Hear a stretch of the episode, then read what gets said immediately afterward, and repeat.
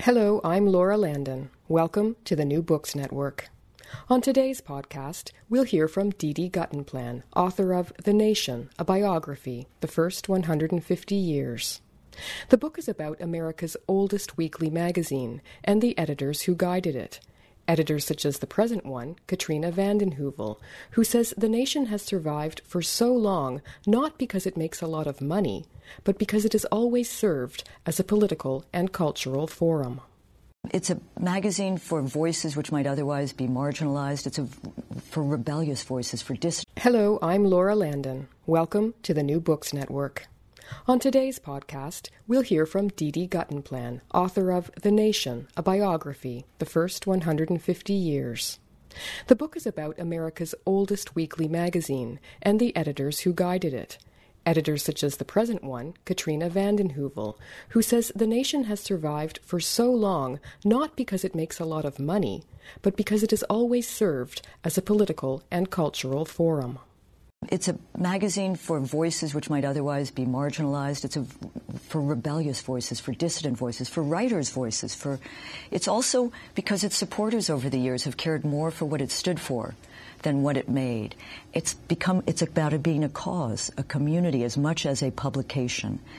And I think it's that ongoing dialogue in the pages between radicals, liberals, progressives, even conservatives with a conscience that gives it a value that transcends. And we have resisted, you know, in 1996, The Nation did a series called The National Entertainment State. And it was about the threat conglomeratization, consolidation of the media, Murdochization posed to freedom of the press. That continues today. We've been at the forefront of the fight for internet democracy. So I think fighting for independence and never giving up on a fight uh, is part of why the nation has survived. That's the voice of Nation editor Katrina vanden Heuvel speaking on Democracy Now! with Amy Goodman. Dede Guttenplan's book on the nation recounts the history of the magazine from its founding in 1865, months after the end of the Civil War, to the present, as it confronts the challenges of the digital age and the national security state. Dede Guttenplan currently writes for the nation from its bureau in London, England. He's a former columnist and reporter for New York Newsday and senior editor at The Village Voice. He's also the author of two previous books The Holocaust on Trial, about a libel suit launched by a British Holocaust denier, and the prize winning biography American Radical The Life and Times of I.F. Stone. The Nation, a biography, was published to mark the magazine's 150th birthday on July 6th. We reached Dede Guttenplan at the studios of Vermont Public Radio in Brattleboro, Vermont. The interviewer is Canadian journalist Bruce Wark. Hi, Don. Welcome to the New Books Network. Hi, Bruce. It's great to be here. Thanks for having me on. Now, uh, I'll start with a general question um, about the nation itself. How would you describe the magazine to someone who has never read it as it celebrates a century and a half of publication? Well, you can use two very short descriptions, both of which are true. Normally, I say The Nation is a left of center American weekly. I put it that way because uh, for the last 20 years I've been half of The Nation's London Bureau, so I'm used to talking to people who've never heard of The Nation. And uh, that's what I usually say. The other way to describe it is America's oldest weekly, and both of those are true. And what would you say about the contents of it? If if it's politically left, um, what does the magazine typically contain in a in an issue? A typical issue will have, um, in fact, The Nation was one of the first places to do this. A front of the book, which is devoted to political debate, commentary on recent developments both nationally and internationally, and editorials, and then a back of the book which is devoted to uh, reviews and essays about books, culture, the arts, music, uh, you know, and all manner of not necessarily political productions. So it's both political and cultural.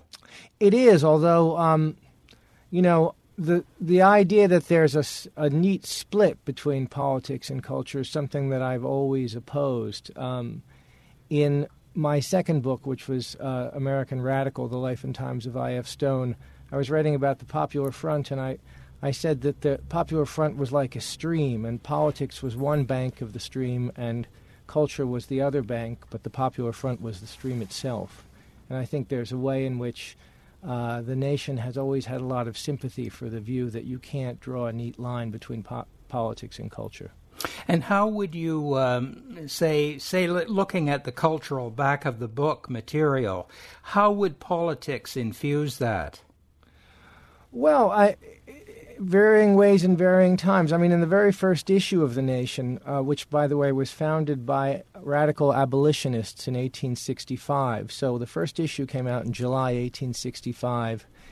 And it was essentially founded to bridge a schism in the American abolitionist movement between the followers of Wendell Phillips and the followers of William Lloyd Garrison.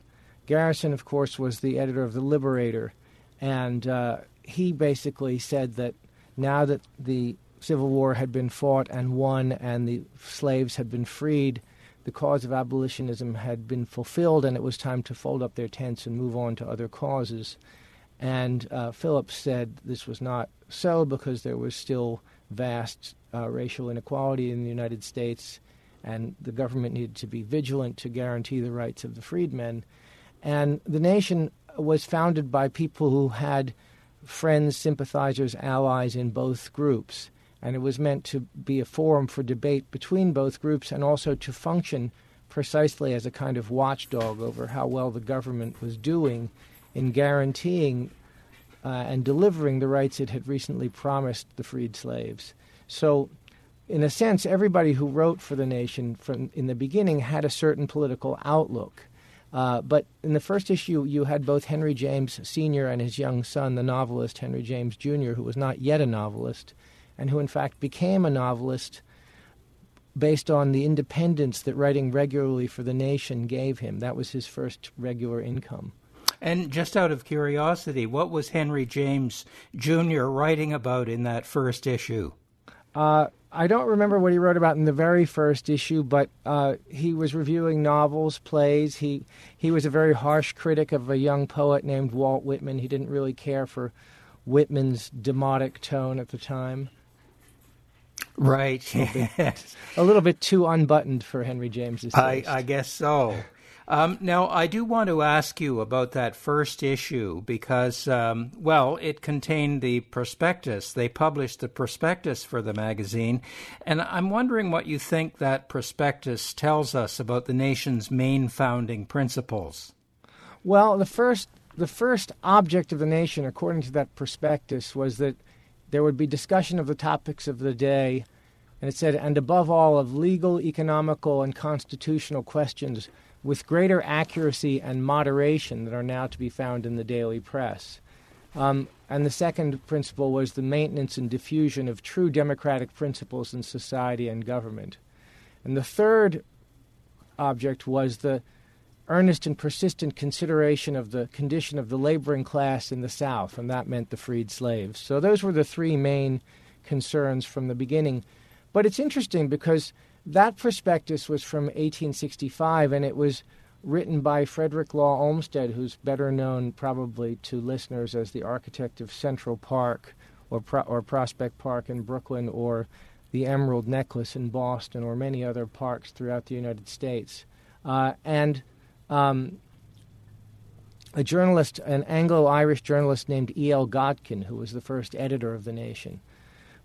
This had been a project of Olmsted since 1863, and we recently ran an excerpt from the 1863 prospectus that Olmsted wrote himself. And in the 1863 prospectus, Olmsted wrote this.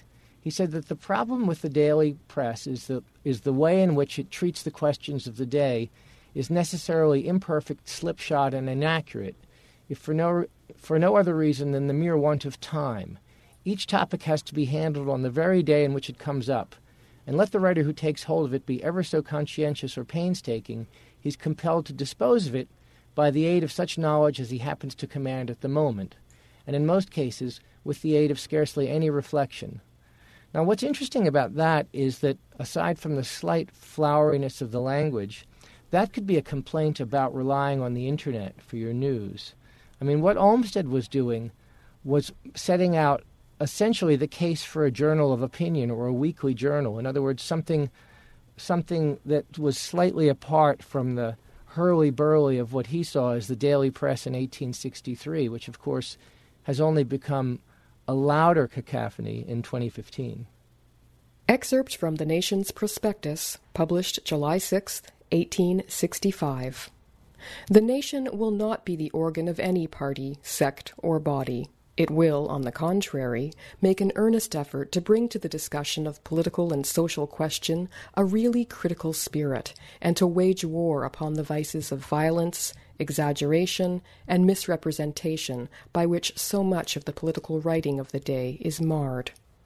The criticism of books and works of art will form one of its most prominent features, and pains will be taken to have this task performed in every case by writers possessing special qualifications for it. Yes, there's an excerpt from that very first issue, the prospectus of July 6, 1865. And, and Don Guttenplan uh, you mentioned earlier in the interview that the nation grew out of the movement to abolish slavery in the U.S., but I was very surprised to read in your book that, uh, uh, well, what you call painful reading today, that the way the nation backed away from supporting full voting rights for African Americans. How did that happen? Well, it was painful. It was painful for me to realize it. It was one of the big surprises for me when I started researching my book. Uh, and essentially, what happened is the nation was, as I said, the voice of radical republicanism. So those were the people who wanted to in, impeach Andrew Johnson, uh, and those were the people who were most vociferous in guaranteeing the rights of the freed slaves, and who, as the nation wrote in 1865, said that if the rights of the freed slaves had to be guaranteed at the point of a bayonet, then they needed bayonets in the South. So essentially, uh, what happened is from 1865 to 1870, there was a huge controversy in the United States over how much priority to give racial justice and how much priority to give other causes. And during that period, the nation, which began as the voice of radical republicanism, essentially became the house organ of the Republican Party. Now, of course, in those days, the Republican Party was very concerned with rights for freed slaves, but it was also concerned with other things. It was concerned with the tariff and lowering of tariff barriers. It was concerned with industrialization. It was the voice of, of essentially factory owners and employers. And while those people resented the competition that that slaves and slavery posed to their own political power, they were also becoming increasingly concerned at the growing challenge posed by organized labor. So essentially, what happened is that the, the, the nation's political or la- racial liberalism was overcome by its what you would call economic liberalism in the 19th century sense, which meant free trade and very little government involvement in the economy and a resistance to any form of combined interest in the economy, particularly on the part of organized workers. So that it was, it was the economic questions and the growing economic might of the workers throughout the 1870s and the 1880s that pushed the nation progressively further and further to the right. And one of the first signs of that was its, its abandonment of African Americans. But in a way, the sort of nadir of that period was in 1886 during the Haymarket uh, riots, where in, in Chicago there were these, there was a, a demonstration for an eight-hour workday, and there was violence at the demonstration, and bombs were thrown, and people died. And although they, the police never caught the actual bomb throwers, they did arrest and try anarchists who'd advocated for an eight-hour day and who'd organized the demonstration, and several of them were hanged but they were not hanged fast enough for the nation, which basically said that the way to cure this outbreak of what it called anarchy, which was essentially a worker organization in the United States, was with uh, with the gallows. Now, you mentioned earlier, you mentioned the first founding editor, E.L. Godkin, and um, I have an, an, excerpt here from, an, uh, I suppose it would have been an editorial that he wrote, and it's called uh, Who Are the Friends of Negro Suffrage? And I, I think it, it kind of captures, you quote it in your book as well, it kind of captures the nation's um, attitude toward uh, the freed slaves and voting rights. Excerpt from a Nation editorial by editor E. L. Godkin, published January 25, 1877, under the headline Who Are the Friends of Negro Suffrage? The editorial opens by suggesting that African Americans are too ignorant to vote intelligently and wisely. It will soon be ten years since the nation took the venturous step of conferring on the Negro the right of suffrage without any restriction as to his intelligence or to his personal interest in a wise administration of the government. Among the supporters of the measure were many who acted more from the pressure of a real or supposed political necessity than from the conviction that the newly enfranchised race was really well fitted to make a good use of the right conferred upon it. So that was an excerpt from an editorial written by uh, E.L. Godkin, the nation's founding editor, on January 25th, 1877. Uh, Don Guttenplan, you've mentioned uh, in earlier in the interview how the the nation backed away from radical causes and became a kind of organ of the Republican establishment, the industrialists who feared organized labor and so on, and yet um, after a while, the nation did return to its more radical roots. It gradually regained its outsider status. How did that happen? Well, the most significant person in that transformation was a man called Oswald Garrison Villard.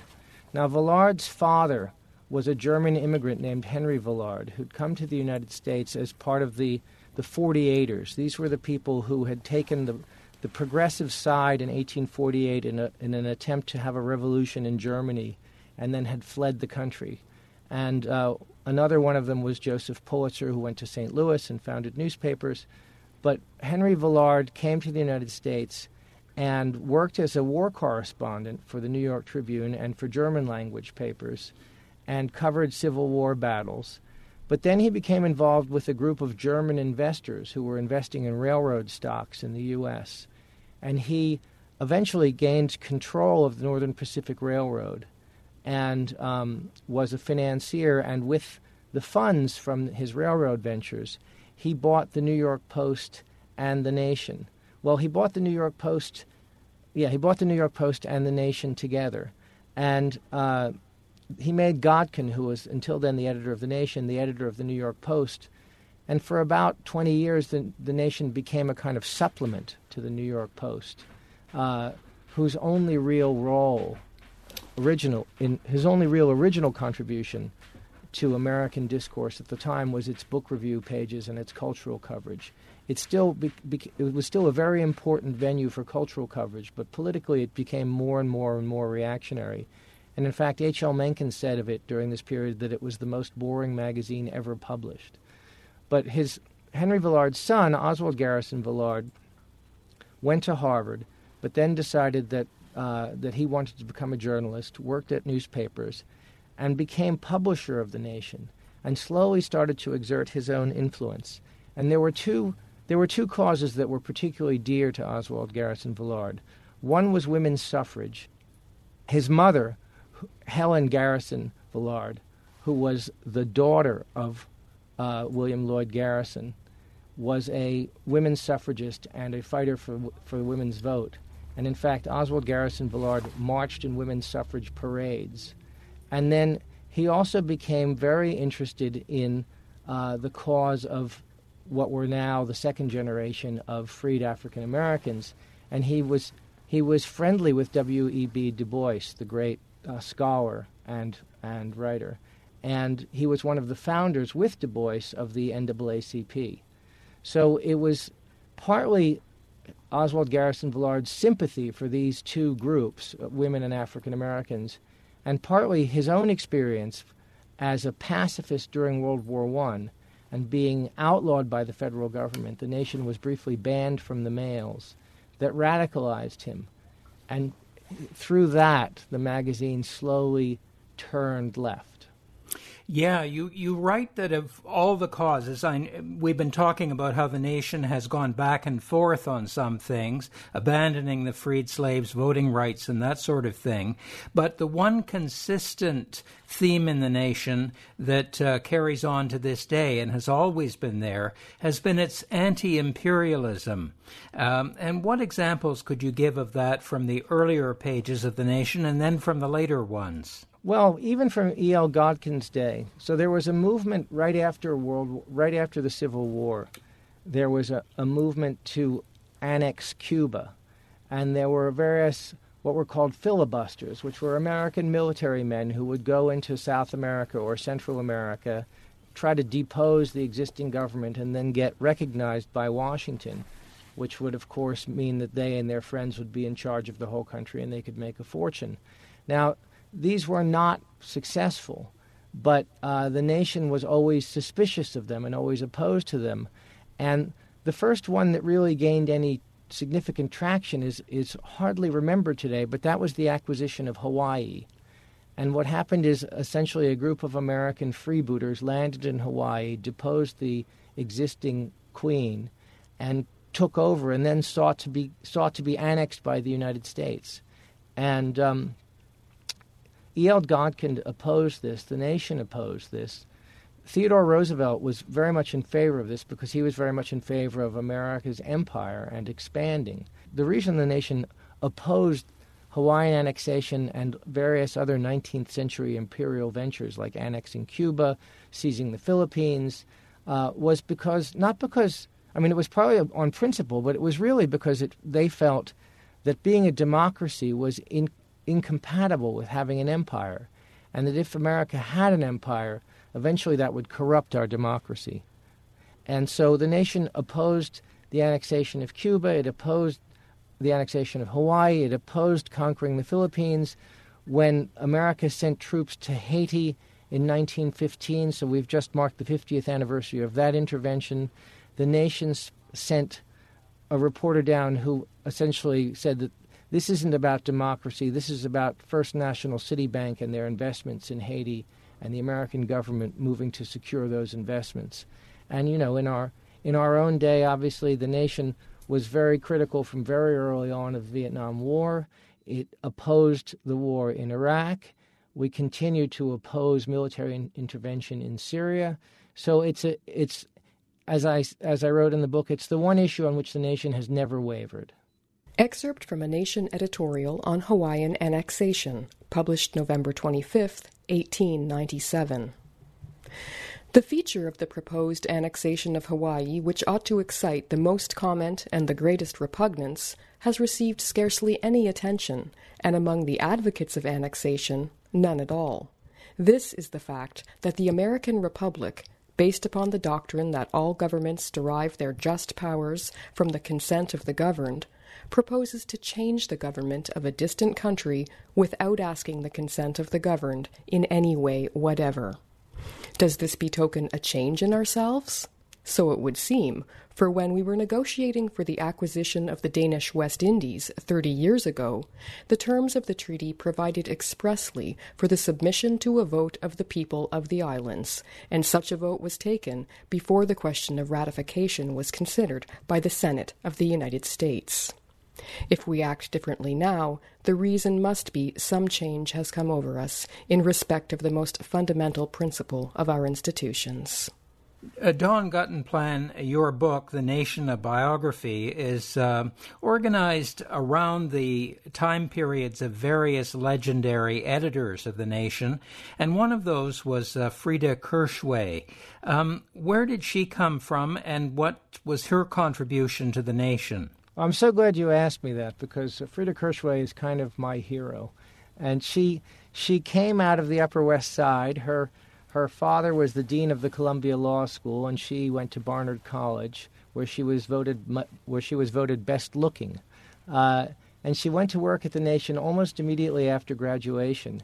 Uh, she had a, a, short period working on a daily newspaper in New York, and then she went to work at the Nation as an assistant to what was called the International Relations section, where they would clip articles from the foreign press, translate them into English if need be, and then comment on them. and it was a it was a what you might call an early aggregator, except of course it all happened in print and it only happened once a week, and her own politics, uh, her own great first cause was women's suffrage, and she was an early feminist. So after women got the vote, the nation would print articles on changing the changing relationship between men and women. They had a series of groundbreaking, uh, very candid interviews with American prominent American women about their personal lives. So it was about the personal and the political and the connection between those. And she was also an enthusiastic participant in the Popular Front. And I need to be very clear about that because one of the slanders against the nation is that it was a Stalinist or a communist organ during the 1930s and the 1940s, and that's completely untrue. But it is true that Freda Kirchwey in the 1930s thought that the most crucial problem facing the world was the rise of Nazism and the rise of fascism in Spain. And it is true that she was willing to work with anybody who was opposed to the Nazis in Germany or the fascists in Spain or Italy. And in terms of military aid to Spain, as you may recall, the United States, Great Britain, France all had an embargo on sending weapons to the Spanish Republic. Meanwhile, Hitler was bombing in support of Franco. Mussolini was sending troops and materiel to support the fascists and the only country that was arming Spain and sending equipment and men was the Soviet Union. So that definitely meant that the Soviet Union got at least quite a, some favorable mentions in the nation during the 1930s. And it's true that when the United States joined World War II and the Soviet Union was our ally, the nation was really enthusiastic about that rather than just holding its nose and pretending to be enthusiastic. You write that uh, Freda Kirchwey actually ran a very democratic kind of uh, a nation for for writers. Uh, what do you mean by that? Well, I mean two things. One is that the the nation. Uh, the nation has always been very vociferous in defense of freedom of speech. And it's not that we've ever pretended to print every shade of opinion in our pages. You know, the nation is as firmly on the left as various right wing publications are on the right. But uh, one of the things, but if there, but if there's a, de- a genuine debate or a controversy on the left, then the nation would would always print all sides. And the, the most vivid, illustra- the most vivid illustration of that I can think of is during the 1930s and 1940s when Freda Kirchwey, who was overall editor of the magazine and in charge of the front of the magazine, its political and, and journalistic coverage, uh, was generally fairly sympathetic to the Soviet Union, although she clearly always identified Stalin as a dictator, not a Democrat. But the back of the magazine, the, the review section, was edited by Margaret Marshall, who was a rabid anti Stalinist and very vociferously critical of not only Stalin, but the American Communist Movement, the American Communist Party. A lot of people who later became stars of magazines like the National Review got their pages, got their starts reviewing books in the back of the nation during the 1930s and the 1940s under Margaret Marshall. And so we got complaints from both sides. We got complaints in the Daily Worker and we got complaints in the Hearst Press. The Daily Worker said that the nation was a, a house divided and, and much too sympathetic to the enemies of progress. And the Hearst paper said that the nation was much too sympathetic to communists. So basically, Freda Kirchwey was willing to live with dissent against her views in her own pages. And that's one of the reasons why she's my hero. Now, one of the big differences between the nation of uh, the Freda Kirchwey days and the nation today is the attitude toward Israel. Uh, Kirchwey was editing at the time before Israel was founded, and uh, she really pushed hard. Uh, she pushed the Truman administration uh, to support the founding of a Jewish state. Um, how did that play out with the nation? Well, I think it's uh, it's worth saying that the nation not only supported the founding of the state of Israel, but that the founding of the state of Israel was one of the nation's great successes in the 1940s. That Freda Kirchwey not only supported, she acted, she was an active campaigner. She lobbied the president, she lobbied Congress, but then that was partly because in the early 1940s, Freda Kirchwey and nation writers like I.F. Stone had stood almost alone in warning what was happening to the Jews of Europe and begging the Roosevelt administration to do something about it. Now, that begging didn't get very far until much too late in the war. but it meant that the nation had credibility and also had learned uh, that the rest of the world was not going to protect the Jews of Europe. And so, in a sense, that was the nation's conversion to Zionism, if you like. Before, before World War II, I would say that the nation regarded Zionism the way most Americans and most American Jews indeed thought about it, which was as a kind of niche cause for a few fanatics. But after the Holocaust, the nation became very much a mouthpiece for and an advocate of uh, Zionist campaigners. And Freda Kirchwey herself went to Israel uh, many times. They sent reporters to cover the Israeli War of Independence. And it was one of the nation's great causes. And it was, in a way, it was interesting because it was just as the nation was becoming politically anathema under McCarthyism that uh, it retained this core of readers who still were loyal to it because of what it had done and what it had said in during World War II and during the creation of the State of Israel. Now, uh, the nation has, I would say, is still pro-Israel in the sense of thinking, you know, the, in the sense of defending uh, the right of Jews to have a state and in defending the right of that state to exist insofar as it's challenged. But it's also pro-Palestinian. And to the extent that those things are in conflict, there's been conflict on our pages. I mean, you know, the nation uh, was the journalistic home of my old teacher, Edward Said, who was our music critic and who was probably the greatest voice for Palestinian national aspirations in the United States.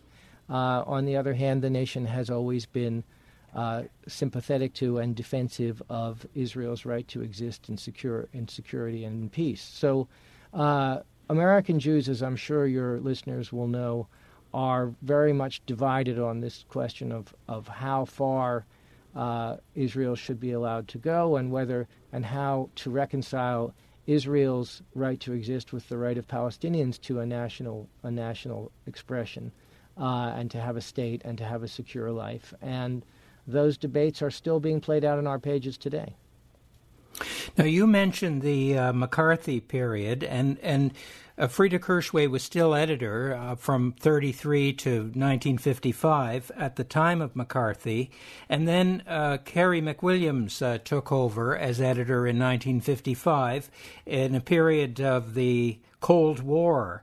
So, how would you describe the nation's stances during the McCarthy period and the Cold War? A very tough period to be a left wing magazine. It was a very tough period, and Carey McWilliams was an incredibly brave editor whose independence, I think, stemmed partly from the fact that he he came from Colorado uh, and had grown up in Colorado and California, and so he was not a sort of East Coast centric person. He did not have a parochially uh, Northeast corridor view of what America was, or American politics, or indeed world politics.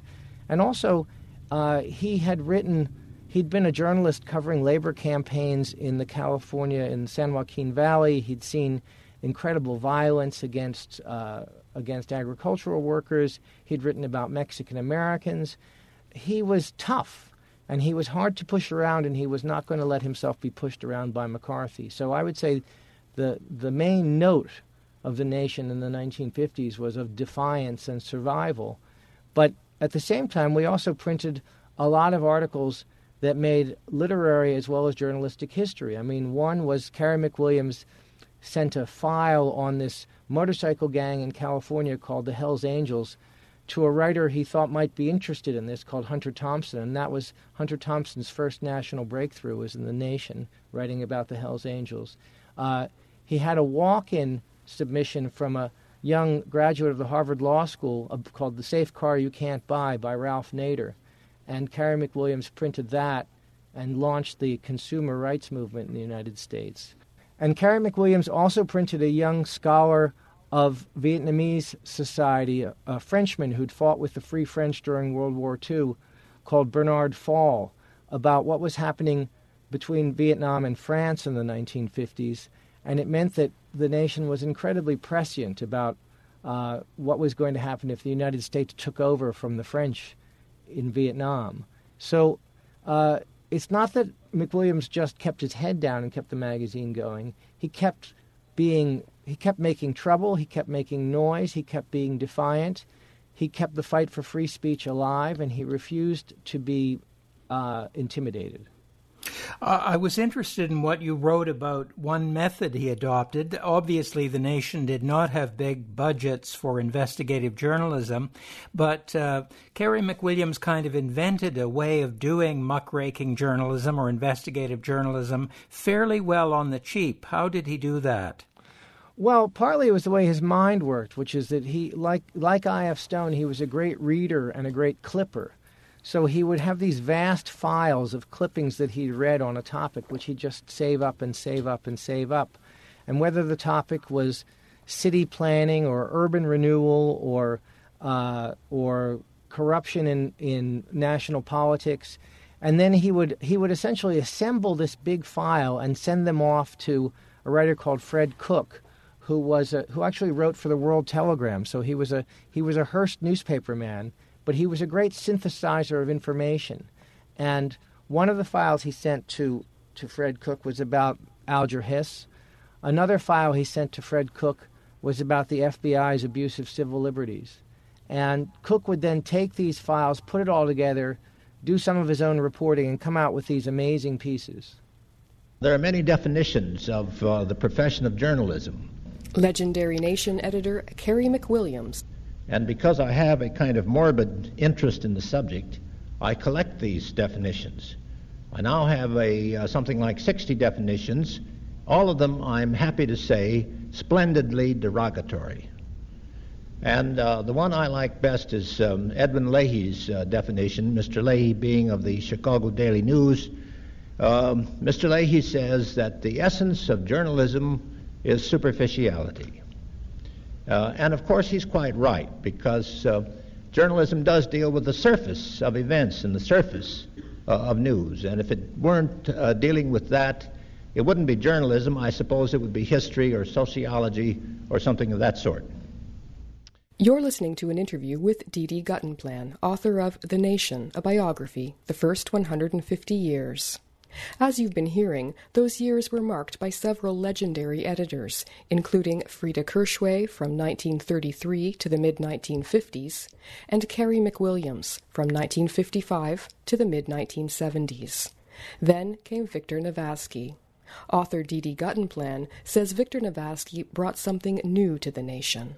Well, what I say in the book is that um, is that Victor was not earnest. that Carey McWilliams was an incredibly brave man and very serious and a great journalist, but he was also a bit dry. And if you read the Nations from the 1950s, you know they're terrific documents, and it's it's admirable the positions the magazine took and the investigative reporting they did was very important, but they're not a lot of fun to read. And what Victor did is he had a very similar political sensibility uh, he was very skeptical of the Cold War. He was very skeptical of American power. But he brought in a sense of humor. He'd previously edited a magazine called Monocle, which was a, a, a humorous quarterly that launched the careers of writers like Calvin Trill and, cartoonists like Ed Sorel. Uh, and uh, and so one of the things that, that Victor brought to it was irreverence.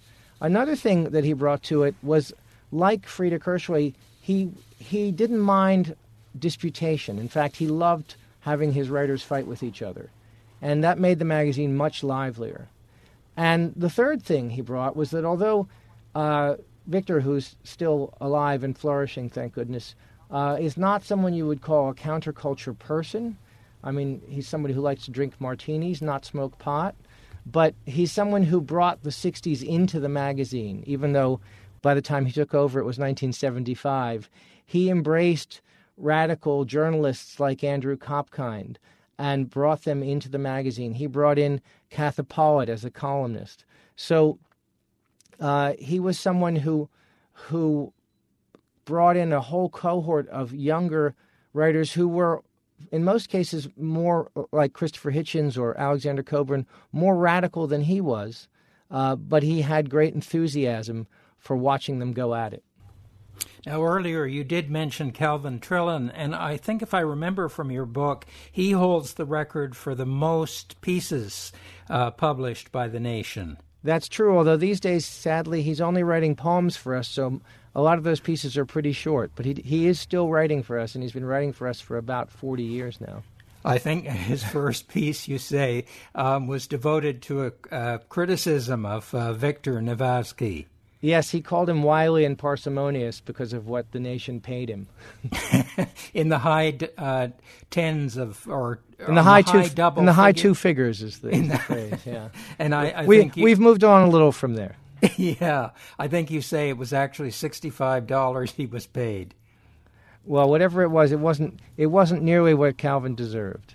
And and you also reprint one of Trillin's poems, the shortest piece ever published by the Nation. How did that go? So that was O.J. Oy vey. I think that probably set the magazine's per word rate record. Um, now, um, let's move on to the Nation today and the present editor, who uh, t- took over actually in 1995. Who is that editor, and what is she bringing to the Nation? She's still in the editor's chair today. So that's Katrina vanden Heuvel, who before she became editor of the magazine in 1995 had been a Nation intern. Uh, where she had actually been given the job of organizing Carey McWilliams's papers. So that meant that she was steeped in the history of the magazine. Uh, she'd worked at ABC Television, producing a do- award winning documentary on the McCarthy period, and then she'd become a regular contributor to the magazine from Moscow, uh, where she and her husband, who was also our Soviet affairs columnist, Professor Stephen Cohen, lived part of each year. And it meant that the nation, thanks to Katrina and Steve, had a ringside seat during the perestroika period. They were very close to Gorbachev, and it meant that um, you know the nation was a very important channel in conveying to the American people that this was a real change that was happening in the Soviet Union, that things genuinely were changing.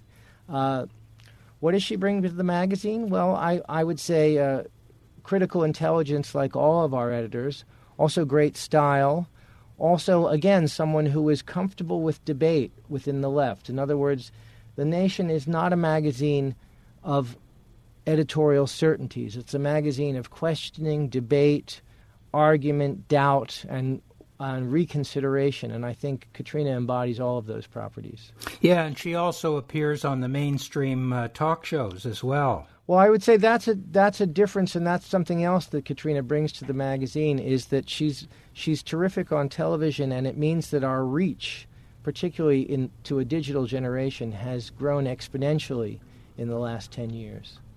I was interested in your pointing out in your book that uh, Katrina vanden Heuvel also is quite um, well. She did an entertainment. Uh, uh, an entertainment issue in the 90s in which she looked at big media.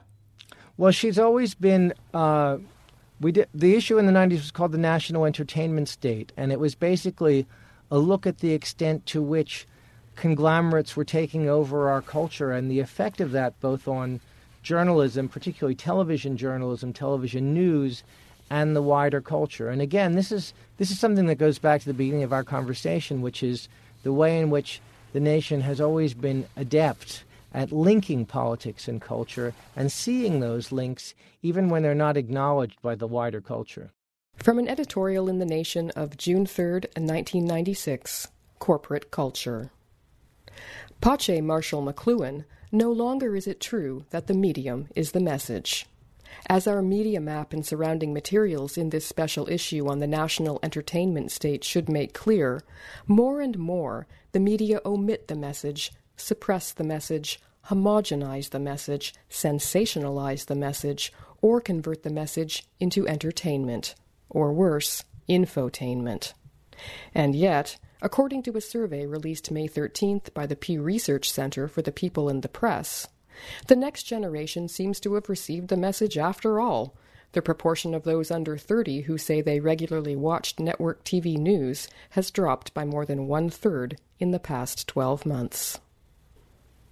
You're listening to an interview with D. D. Guttenplan, author of The Nation, a biography, The First 150 Years. The interviewer is Canadian journalist Bruce Wark.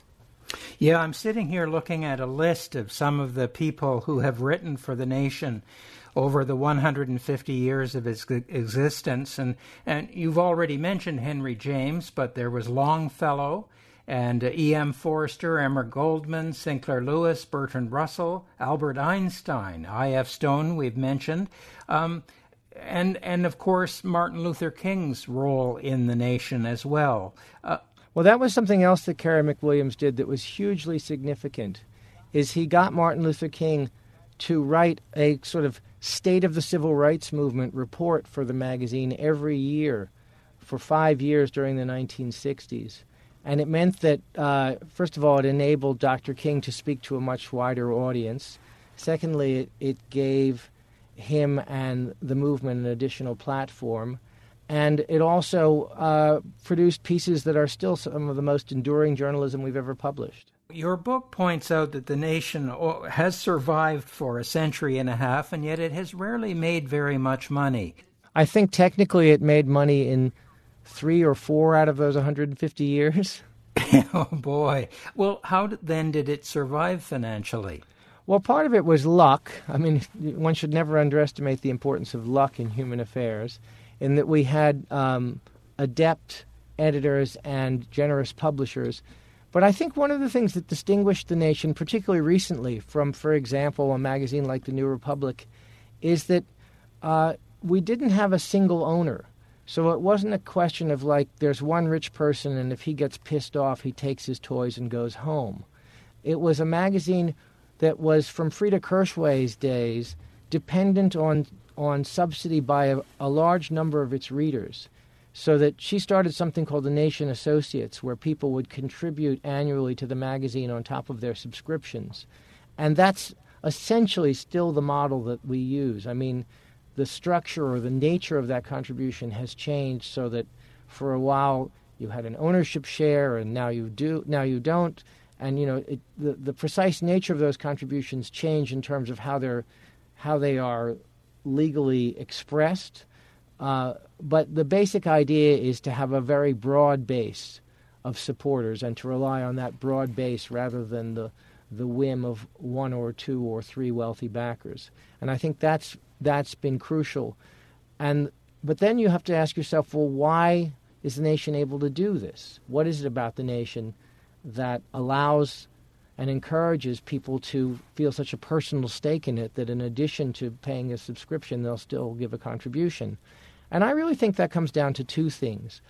One is the nation's role as the venue for I hope, always civilized, but certainly always spirited debate between liberals and radicals. So that it, the nation is not the place where you go to see point counterpoint. You know, it's not Fox News, it's not like on the left and on the right, but it is the place where liberals and radicals have argued with each other since the 1930s at least. And it's still, I think, the most important place where liberals and radicals argue with each other. And if you think, as I do, that for that any progress in America depends on liberals and radicals coming to decide that there are certain things they agree on, then the nation is crucial in that respect. And the other thing about it that I would say is that the nation doesn't flatter or lie to its readers, and it never has. So that even when the nation was reactionary, it told its readers what it believed to be true. And it's always been motivated by the view that if you tell people the truth, then they may change the world. Looking forward now, of course, we're in the digital age, a whole new age of journalism. What do you think the nation's future holds? Will it last another 150 years? Well, 150 years is a long, long, long time.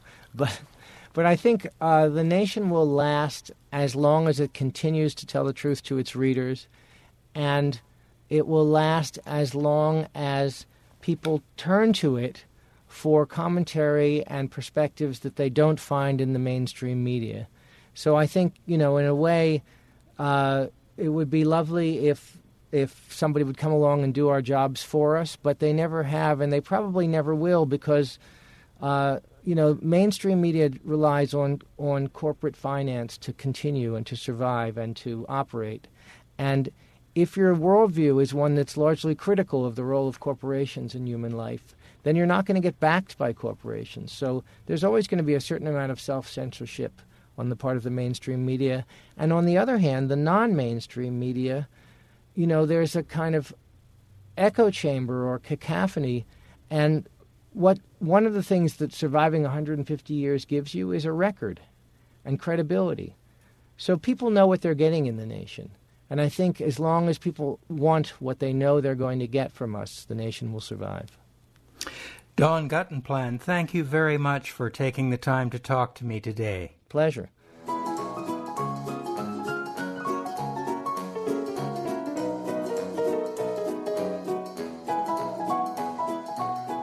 You've been listening to an interview with D. D. Guttenplan, author of The Nation, a biography, The First 150 Years. The interviewer was Canadian journalist Bruce Wark.